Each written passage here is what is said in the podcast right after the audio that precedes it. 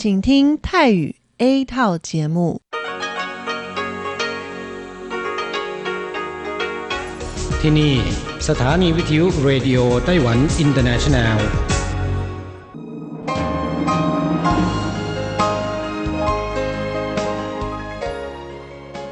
กลับมาฟังขณะนี้ท่านกำลังอยู่กับรายการภาคภาษาไทยเรดิโอไต้หวันอินเตอร์เนชันแนลหรือ RTI ออกกระจายเสียงจากกรุงไทเปไต้หวันสาธารณรัฐจีน เป็นประจำทุกวันนะครับ นอกจากรับฟังทางเครื่องรับวิทยุได้แล้ว ยังสามารถรับฟังรายการผ่านระบบออนไลน์ได้ที่ thai.rti.org.tw หรือที่ RTI Fanpage นะครับ ขอเชิญติดตามรับฟังรายการของเราได้ ตั้งแต่บัดนี้เป็นต้นไป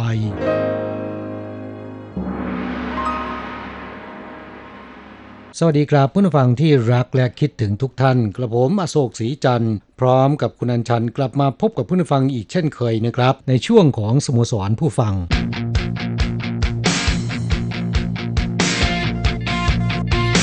ข่าวเด่นประเด็นร้อนกุ้งหวังคะอีกเพียงแค่ไม่ถึง2สัปดาห์ก็จะถึงเทศกาลเชงเม้งนะคะ ครับเป็นเทศกาลที่เอ่อปัดกวาดสุสานแล้วก็ เส้นไหว้บรรพบุรุษนะครับ ค่ะ ปีนี้เทศกาลเชงเม้งเนี่ยนะคะไต้หวันมีวันหยุดยาวติดต่อกัน 5 วัน คือตั้งแต่วันเสาร์ที่ 1 เมษายน ไปจนถึงวันพุธที่ 5 เมษายนค่ะ คาดการณ์ว่าจะมีการเดินทางขึ้นเหนือล่องใต้มากเป็นพิเศษนะคะ ทั้งคนที่กลับไปเส้นไหว้บรรพบุรุษ ไปปัดกวาดสุสานทำความสะอาด เพื่อแสดงความกตัญญูต่อบรรพบุรุษที่ล่วงลับไปแล้วนะคะ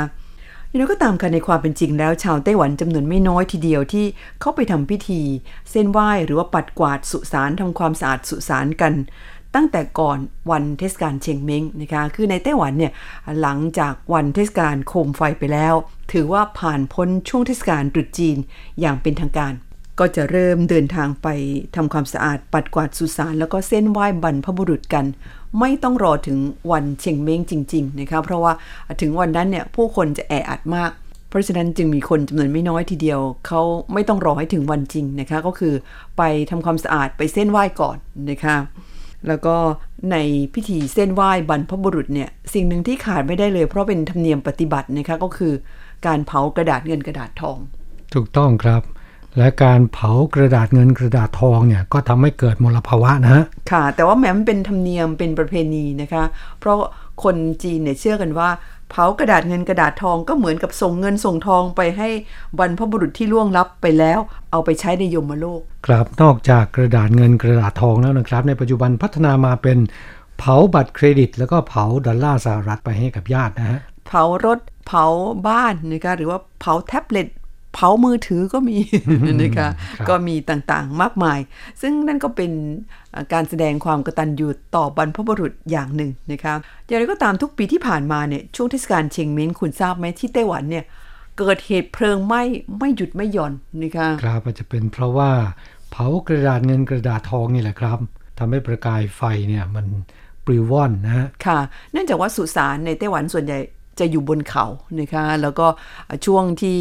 ไปเส้นไหว้กันเป็นช่วงประมาณเดือน4เนี่ยไต้หวันก็เริ่มร้อนแล้วนะคะเพราะฉะนั้นก็จะถือโอกาสตัดหญ้าถางหญ้าบริเวณสุสานนะคะแล้วก็ไม่น้อยทีเดียวที่เผาวัชพืชเหล่านั้น แล้วก็เผากระดาษเงินกระดาษทองไปด้วย ก็เลยทำให้เกิดเหตุเพลิงไหม้ได้ง่ายนะคะกรมป้องกันและบรรเทาสาธารณภัย ร่วมกับทบวงอนุรักษ์สิ่งแวดล้อมไต้หวันนะคะเรียกร้องว่าเราควรที่จะลดการเผากระดาษเงินกระดาษทองนะคะเพื่อให้ลดเหตุเพลิงไหม้ลง ที่สำคัญก็คือลดมลภาวะทางอากาศได้ด้วย โดยเขามีการจัดแถลงข่าวประชาสัมพันธ์ โครงการที่มีชื่อว่า โครงการปัดกวาดสุสานและเส้นไหว้บรรพบุรุษที่เป็นมิตรกับสิ่งแวดล้อม ก็คือลดการเผากระดาษเงินกระดาษทองนะคะแล้วก็ยังมีเปิดเผยสถิติ เพลิงไหม้ในช่วงเทศกาลเชงเม้งในช่วง 3 ปีที่ผ่านมา บอกว่าปี2563 หรือ 3 ปีที่แล้วเนี่ยเกิดเหตุเพลิงไหม้อันเนื่องมาจาก เผากระดาษเงินกระดาษทอง แล้วก็เผาวัชพืชแถวแถวๆสุสานเนี่ยนะคะ1,150 คดี โอ้โห เยอะมากนะ ค่ะ แล้วก็ปีถัดมา 2564 เพิ่มเป็น 1,916 คดี แต่ว่าพอถึงปี 2565 เนี่ย ลดลงไปเหลือ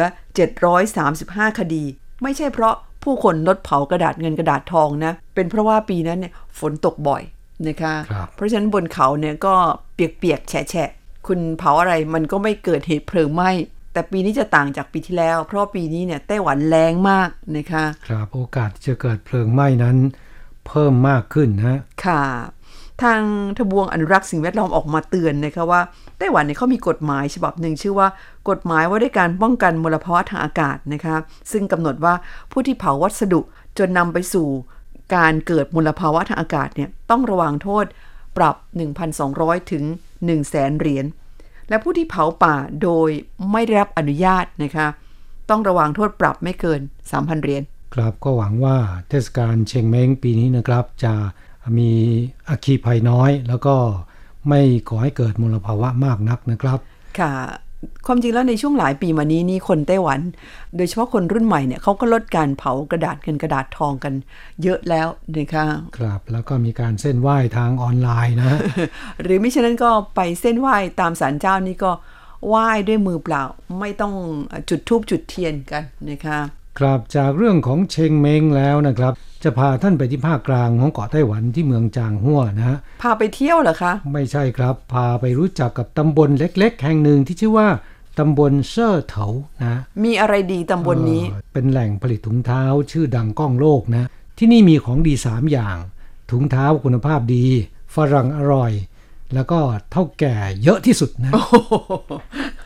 ค่ะอ่าพูดถึงชนบทเนี่ยเรามักจะนึกไปถึงพื้นที่ที่ไม่ค่อยเจริญ เหมือนในตัวเมือง แล้วก็จะยากจนกว่าใช่ไหมครับ ค่ะ แต่ชนบทในไต้หวันเนี่ยกลับไม่เป็นเช่นนั้น โดยเมืองในชนบทของไต้หวันหลายแห่ง กลับเป็นแหล่งอุตสาหกรรมระดับโลก แน่นอนเศรษฐีก็จะมีมากตามไปด้วย และ เศรษฐีของไต้หวันส่วนใหญ่อยู่ตามชนบทนะครับ ในตัวเมืองมีเหมือนกันแต่สู้ชนบทไม่ได้นะโอ้โหฮะอย่างนั้นเหรอคะ ที่ไทเปนี่ก็เศรษฐีเยอะนะคะ จริง ๆ แล้วไทเปจัดอยู่ลำดับท้ายๆนะครับค่ะของผู้มีอันจะกินอ่าวันนี้เรามาแนะนำตำบลเล็ก ๆ แห่งนี้ ที่ชื่อว่าเซ่อเถานะครับค่ะในเมืองจางฮั่วเป็นตำบลที่มีพื้นที่ไม่กว้างนะ มีเพียงแค่ 36 ตารางกิโลเมตร ประชากรก็มี 43,000 คนเท่านั้นนะครับ แต่ท่านรู้ไหมเมืองนี้กลับมีเท่าแก่หรือว่าประธานบริษัทเยอะที่สุด ถึงขั้นมีการเปรียบเปรยกันว่า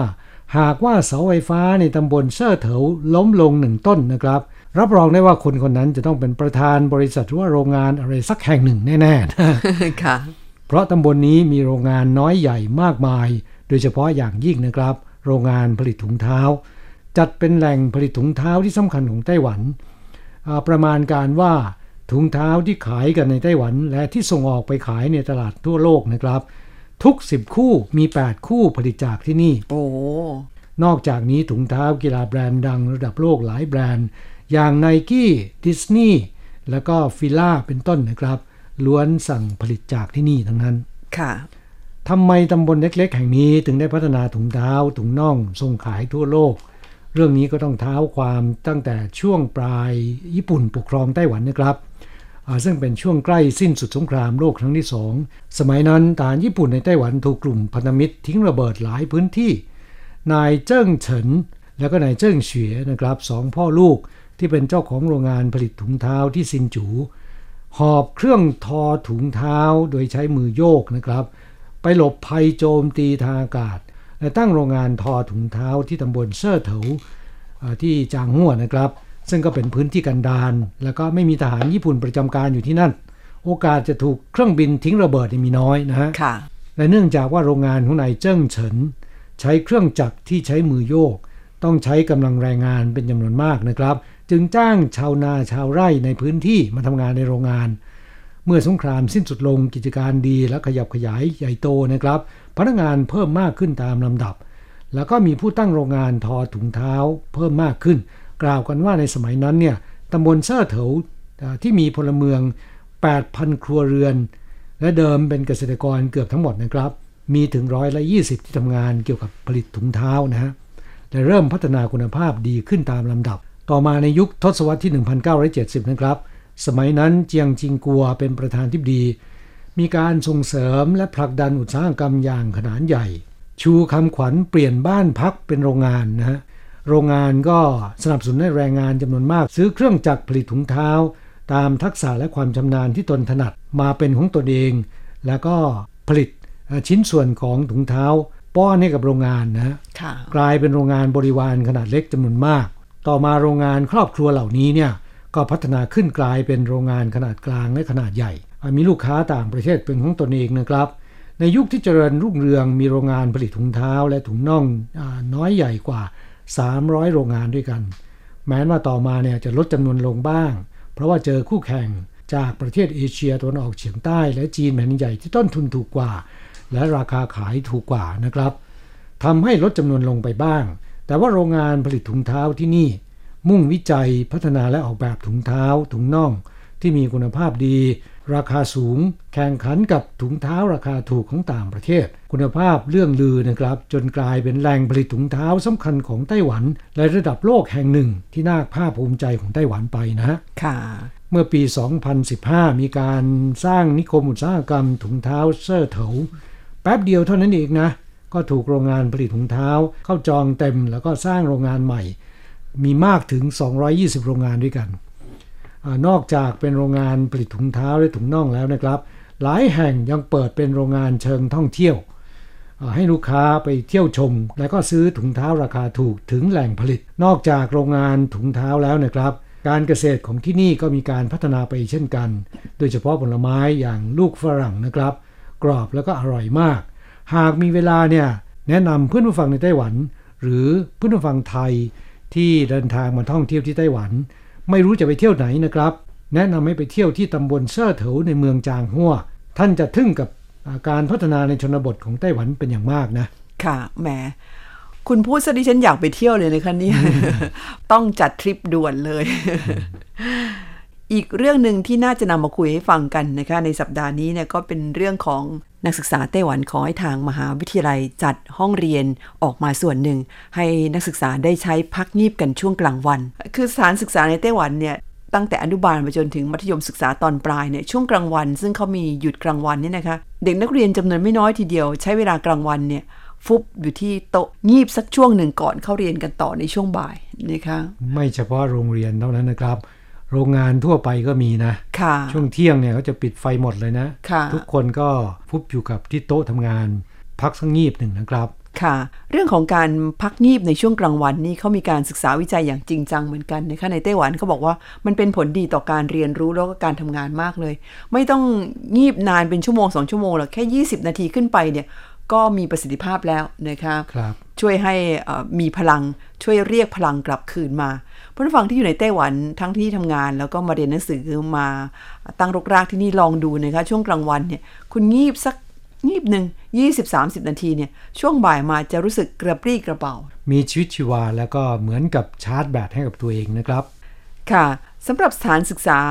ระดับอุดมศึกษาในไต้หวันเนี่ยเขาไม่มีที่ให้นักศึกษาไปงีบกันนะคะ คือไม่มีห้องเรียนประจำเหมือนชั้นประถมมัธยม เนื่องจากว่านักศึกษาเนี่ยก็ตระเวน เรียนวิชานั้นวิชานี้ตามแผนกต่างๆนะคะเขาไม่มีห้องประจำเพราะฉะนั้นก็จะไม่มีห้องให้พักงีบกัน สมาคมนักศึกษามหาวิทยาลัยแห่งชาติไต้หวัน หรือว่ามอไถต้าเนี่ยนะคะเขาเรียกร้องกับทางมหาวิทยาลัยบอกว่า ขอให้จัดห้องเรียนนะคะเอาไว้ให้นักศึกษาได้งีบกันสักส่วนหนึ่งได้ไหมนะคะโดยเฉพาะคาบที่ 5 ซึ่งเป็นช่วงกลางวัน คือเที่ยง 20 ไปจนถึงบ่ายโมง 50 นะคะ ในช่วงเวลานี้เนี่ย คัด ห้องเรียนจำนวนหนึ่งที่ไม่ได้ใช้เนี่ยให้นักศึกษาเข้าไปงีบกันได้ ทางมหาวิทยาลัยก็บอกว่าโอเค แต่ว่าไม่เคยมีมหาวิทยาลัยไหนจัดทำโครงการแบบนี้มาก่อนนะคะมอไถต้าเนี่ยเขานำร่องไปก่อนเลย ตกลงว่าเปิดห้องเรียนบางส่วนให้นักศึกษาเข้าไปพักงีบกันได้นะคะ เริ่มตั้งแต่ 13 มีนาคมนี้ไปจนถึง 9 มิถุนายนนี้ก็คือเทอมนี้นี่แหละนะคะ ทดลองดูก่อนว่าได้ผลไหม แต่เขาก็มีกฎเกณฑ์นะคะบอกว่า เดี๋ยวจะไปนั่งเล่นมือถือกันนะคะหรือว่านั่งคุยกันเอะอะแบบนั้นไม่ได้ก็ผิดวัตถุประสงค์เขาจะมีการตั้งกฎระเบียบว่า ให้เข้าไปพักงีบในช่วงกลางวันในห้องเรียนได้ แต่ว่าห้ามทำอย่างอื่นเด็ดขาด เล่นมือถือก็ไม่ได้ขอให้ปิดมือถือนะคะครับหรือว่าปิดเสียง แล้วก็ห้ามสนทนากัน นอกจากนี้แล้วห้ามไปแตะต้องพวกอุปกรณ์การเรียนการสอนทั้งหลายแหละอย่างเช่นโปรเจคเตอร์อะไรพวกนี้นะคะห้ามไปแตะต้อง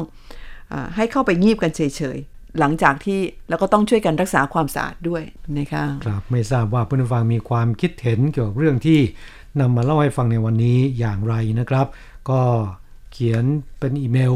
จดหมาย หรือว่าคอมเมนต์ที่เว็บหรือที่เพจของเราได้นะครับค่ะ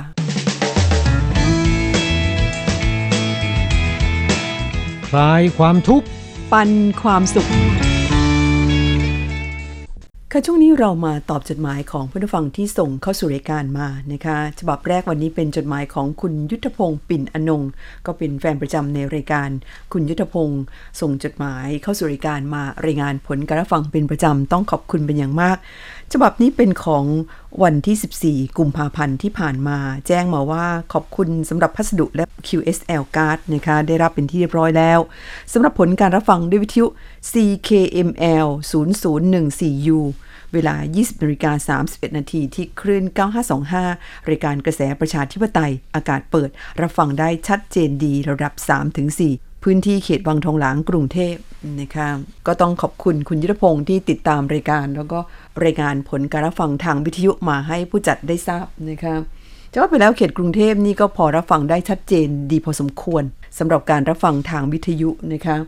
ไม่ทราบเพื่อนผู้ฟังครับท่านอื่นที่รับฟังรายการของเราทางวิทยุจากเขตพื้นที่อื่น จังหวัดอื่นเนี่ยอ่าหากว่าจะกรุณาก็ช่วยรายงานผลการรับฟังมาให้ทราบบ้างนะคะว่าสถานที่ที่ท่านอาศัยอยู่แล้วก็รับฟังรายการของเราได้ทางวิทยุเนี่ยเป็นยังไงบ้าง ครับก็ต้องขอขอบคุณผู้ฟังที่ช่วยรายงานผลการรับฟังเข้าสู่รายการนะครับเอ่อ จดหมายของอาจารย์เกษมทั้งทองเป็นฉบับต่อไปที่นำมาตอบออกอากาศนะครับ อาจารย์เกษมเขียนมาจากที่ตำบลศิลาอำเภอเมืองจังหวัดขอนแก่น เขียนมาเมื่อวันที่ 6 กุมภาพันธ์ที่ผ่านมานี้นะครับ เป็นจดหมายแบบดั้งเดิม เขียนด้วยลายมือที่น่าอ่านนะครับ อาจารย์เกษมเขียนเล่าให้ฟังว่าคืนวันที่ 5 กุมภาพันธ์ที่ผ่านมานี้ เวลา 20นาฬิกาเปิดเครื่องรับวิทยุรับฟังคลื่น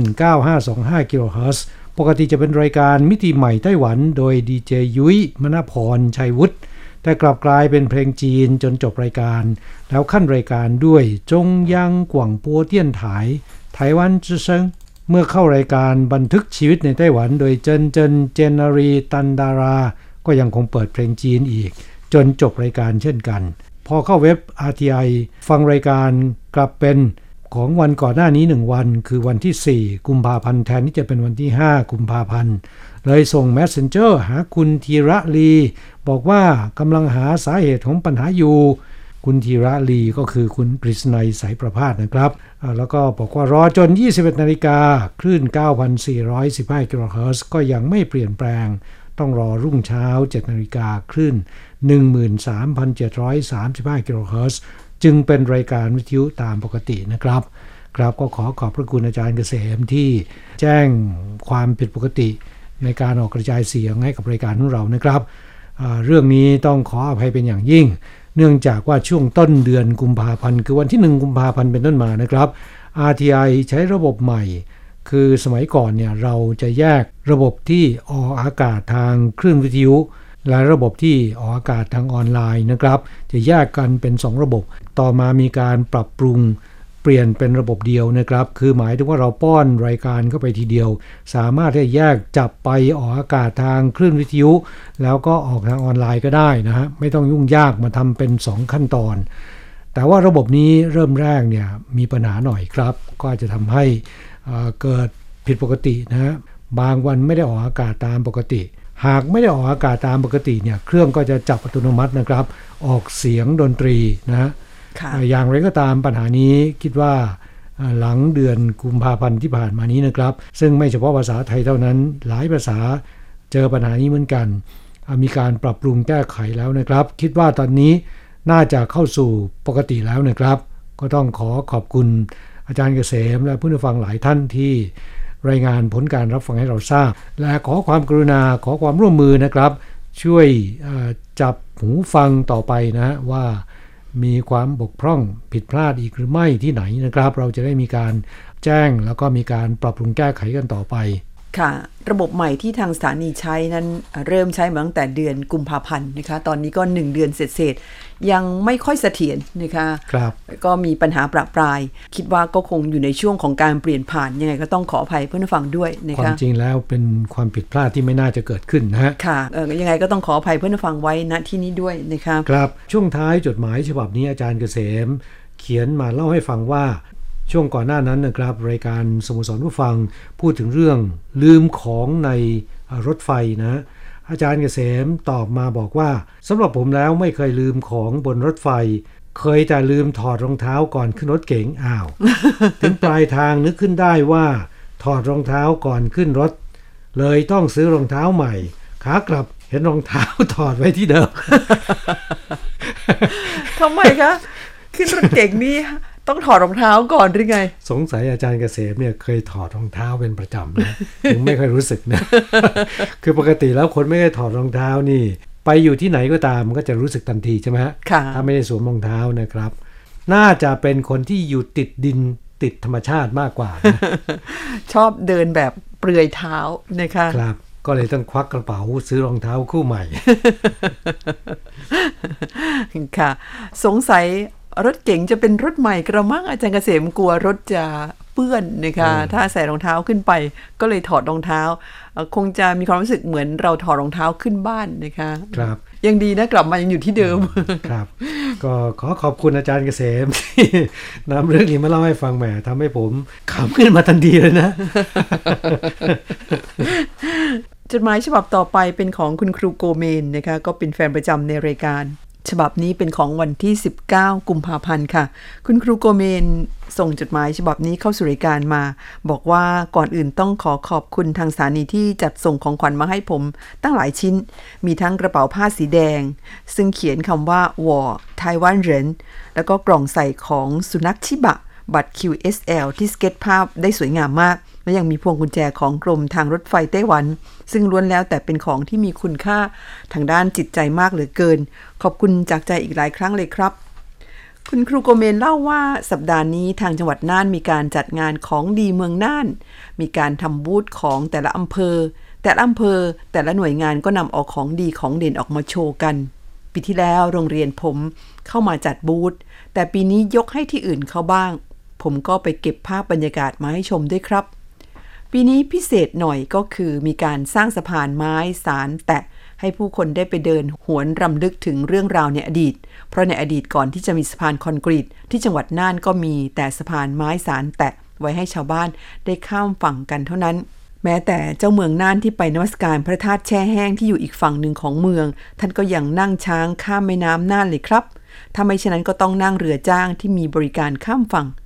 ผมจำได้ว่าสมัยเรียนอยู่ชั้นมัธยมเคยขี่มอเตอร์ไซค์ข้ามสะพานไม้สารแตะอยู่เลย เวลาขี่ข้ามเสียวทีเดียว ตาจะละลาย เพราะว่าภาพของน้ำที่อยู่เบื้องล่างที่ไหลเชี่ยว ตัดกับสะพานไม้ที่อยู่นิ่งๆ เวลาขี่ข้ามสะพานไม้สารแตะก็ต้องมีสมาธิ สมาธิหลุดเมื่อไหร่ เมื่อนั้นท่านจะได้ลอยคออยู่ในแม่น้ำแทน โอ้โหนี่ต้องเป็นนักขับที่มีความเชี่ยวชาญนะครับเพราะว่าครับสะพานไม้สารแตะแบบนั้น มันน่าจะโยกเหมือนกันเวลาที่เราขี่ขึ้นไปอะนะคะแล้วก็ต้องมีความกล้าหาญมากเลยทีเดียวดิฉันดูจากภาพที่คุณครูโกเมนส่งมาให้ดูสะพานไม้สารแตะที่เขาทำขึ้นมาให้คนรุ่นหลังได้ดูในงานของดีเมืองน่านเนี่ย ดูแล้วหน้าหวาดเสียวนะคะเนี่ย ของจำลองที่ทำขึ้นมาเนี่ยน่าจะทนทานนะครับ แต่ว่าของดั้งเดิมในอดีตนั้น ผู้คนต้องเอาชีวิตเข้าเสี่ยงนะในการเข้าออกหมู่บ้านแต่ละครั้ง ข้ามแม่น้ำแต่ละครั้งนี่ก็เหมือนเสี่ยงชีวิตเลยทีเดียวนะคะครับ สภาพความเป็นอยู่ของผู้คนในปัจจุบันแปรเปลี่ยนไปมาก มีพัฒนาการที่ดีขึ้นมากนะครับ ความชีวิตมีความปลอดภัยมากขึ้น สมัยก่อนคนเราอายุไขโดยเฉลี่ยแล้วนะครับ แค่ 40 50 60 นะค่ะในปัจจุบัน 70 80 ไปแล้วค่ะก็เนื่องมาจากมีการปรับปรุงเอ่อความปลอดภัยต่างๆนะ ทั้งในชีวิตความเป็นอยู่ แล้วก็ในอุปกรณ์เครื่องใช้นะ แต่ดิฉันอยากจะไปลองบ้างเหมือนกันนะคะแม้ว่ามันจะเสี่ยง อย่างที่ไต้หวันเนี่ยเดี๋ยวนี้ไม่มีแล้วนะคะสะพานสารแตะที่ใช้ไม้สารเอาแบบนี้ ส่วนใหญ่ตามภูเขาต่างๆเนี่ยที่ไต้หวันนิยมทำสะพานแขวนนะคะที่ใช้ลวดสลิง ดิฉันก็ไปลองมาหลายที่ละอืมสนุกดีเหมือนกัน แต่มีบางคนไม่กล้าเดินนะสะพานแขวนสูงๆเนี่ยครับ แต่สะพานพวกนี้นะเมื่อประมาณ 5-60 ปีที่แล้วนะครับ ก็มีสภาพคล้ายๆกันนะ โดยเฉพาะตามหุบเขาต่างๆนะครับจนพื้นเมืองเนี่ยเข้าออกหมู่บ้านแต่ละครั้ง ก็ต้องเอาชีวิตเข้าเสี่ยงแบบนี้แหละ จดหมายของคุณครูโกเมนฉบับนี้ บอกว่าส่วนข่าวเด่นประเด็นร้อนในวันนี้อาจารย์ทั้งสองได้พูดเรื่องขบวนแห่ของเจ้าแม่มาจู ผมดูจากข่าวสถานีของไต้หวัน ปีนี้จัดได้ยิ่งใหญ่มากครับ คนเข้าร่วมก็เยอะเห็นว่ามีนักข่าวญี่ปุ่นที่มาทำข่าวขอแบกเกี้ยวเจ้าแม่ด้วย เป็นบุญแท้ ๆ ที่ได้ร่วมพิธี ส่วนตัวแล้วยังไม่เคยร่วมแห่อ่าขบวนของเจ้าแม่มาจูเลย ได้แต่ร่วมขบวนแห่ศาลเจ้าปึงเถากงนะคะที่ครับจังหวัดน่าน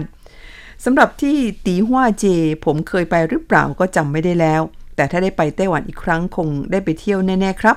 ดูจากภาพถ่ายอาคารบ้านเรือนแล้วก็การตกแต่งของขายต่างๆ ดูแล้วน่าสนใจมากครับ ขอบคุณอาจารย์ทั้งสองที่ช่วยแนะนำสถานที่ท่องเที่ยวเรื่องแนบพิธีขึ้นรถไฟแต่ละสายให้ด้วย รับรองไม่หลงแน่นะคะเพื่อนผู้ฟังที่มีโอกาสเดินทางมาเที่ยวเมืองไทยเนี่ยนะคะ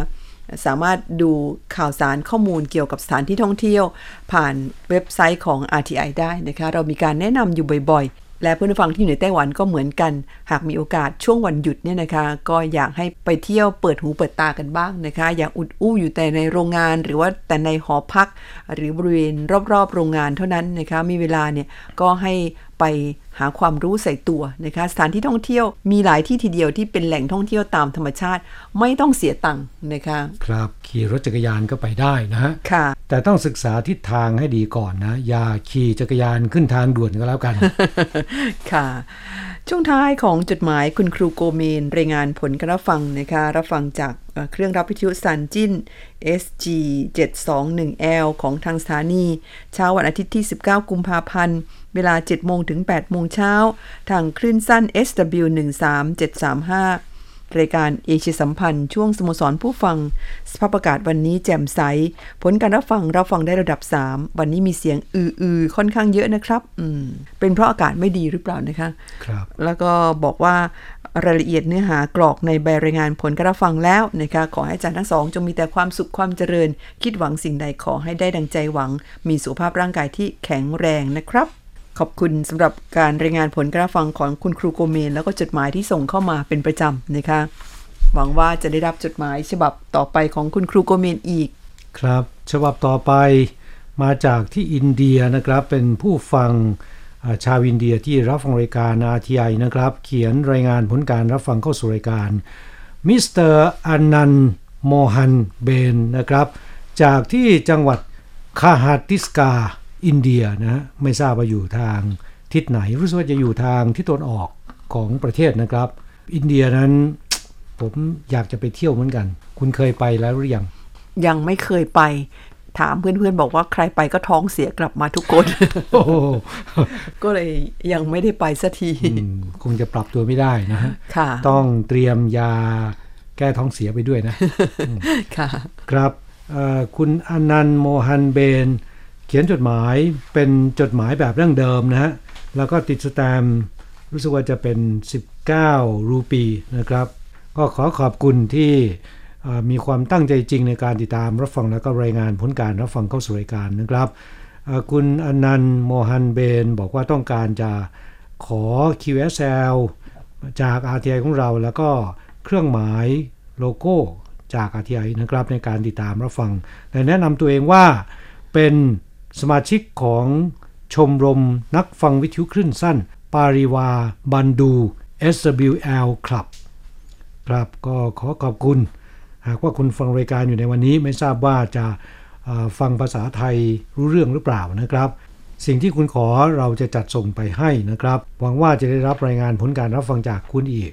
ซึ่งผลการรับฟังที่อินเดียเนี่ยก็ชัดเจนพอสมควรนะครับ ขอบคุณมาก ค่ะคุณผู้ฟังคะเวลาในรายการของเราวันนี้หมดลงซะแล้วค่ะ ครับเราทั้งสองต้องอำลาจากเพื่อนผู้ฟังไปชั่วคราว จะกลับมาพบกันใหม่ที่เก่าเวลาเดิมในสัปดาห์หน้าสำหรับวันนี้ สวัสดีครับ สวัสดีค่ะ